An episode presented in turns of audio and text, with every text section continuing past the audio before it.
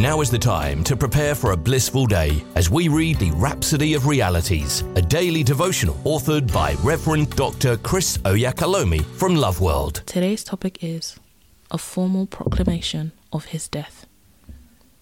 Our opening scripture is taken from John chapter 6, verse 53. Then Jesus said unto them, Verily, verily, I say unto you, except ye eat the flesh of the Son of Man and drink his blood, ye have no life in you. Pastor says in 1 Corinthians chapter 11 verses 23 to 26, Paul shares an important revelation he received from the Lord. He recounts the events of the night the Lord Jesus was betrayed, highlighting the profound significance of the Holy Communion.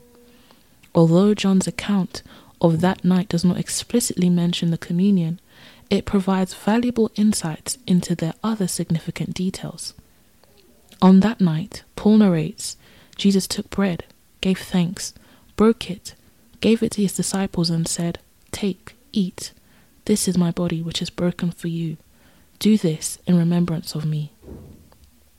Similarly, he took the cup after supper, saying, This cup is the New Testament in my blood. As often as you drink it, do it in remembrance of me.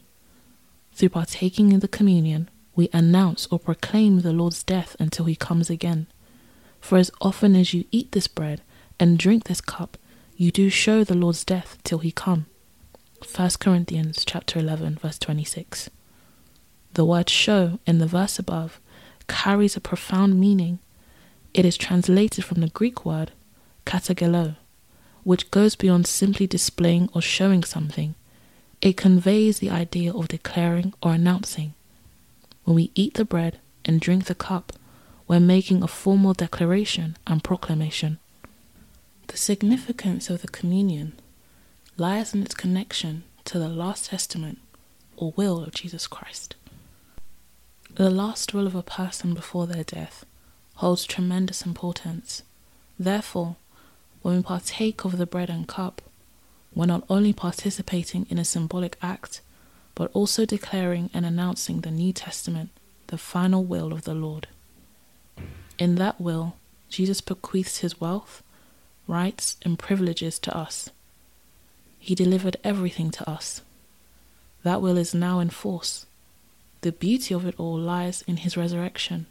The resurrection of Jesus ensures that no one can cheat us out of the blessings and provisions of his will.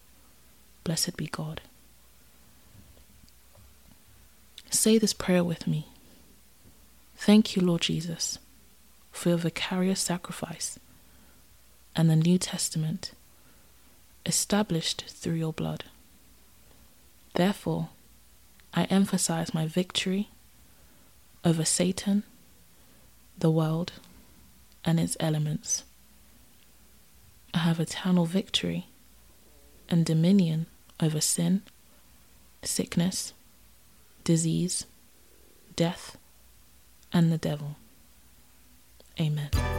We hope you've been uplifted by the reading of the Rhapsody of Realities today.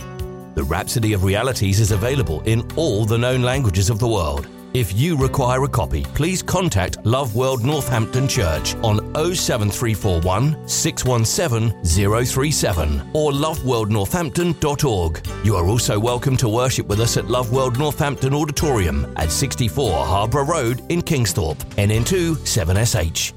God bless you.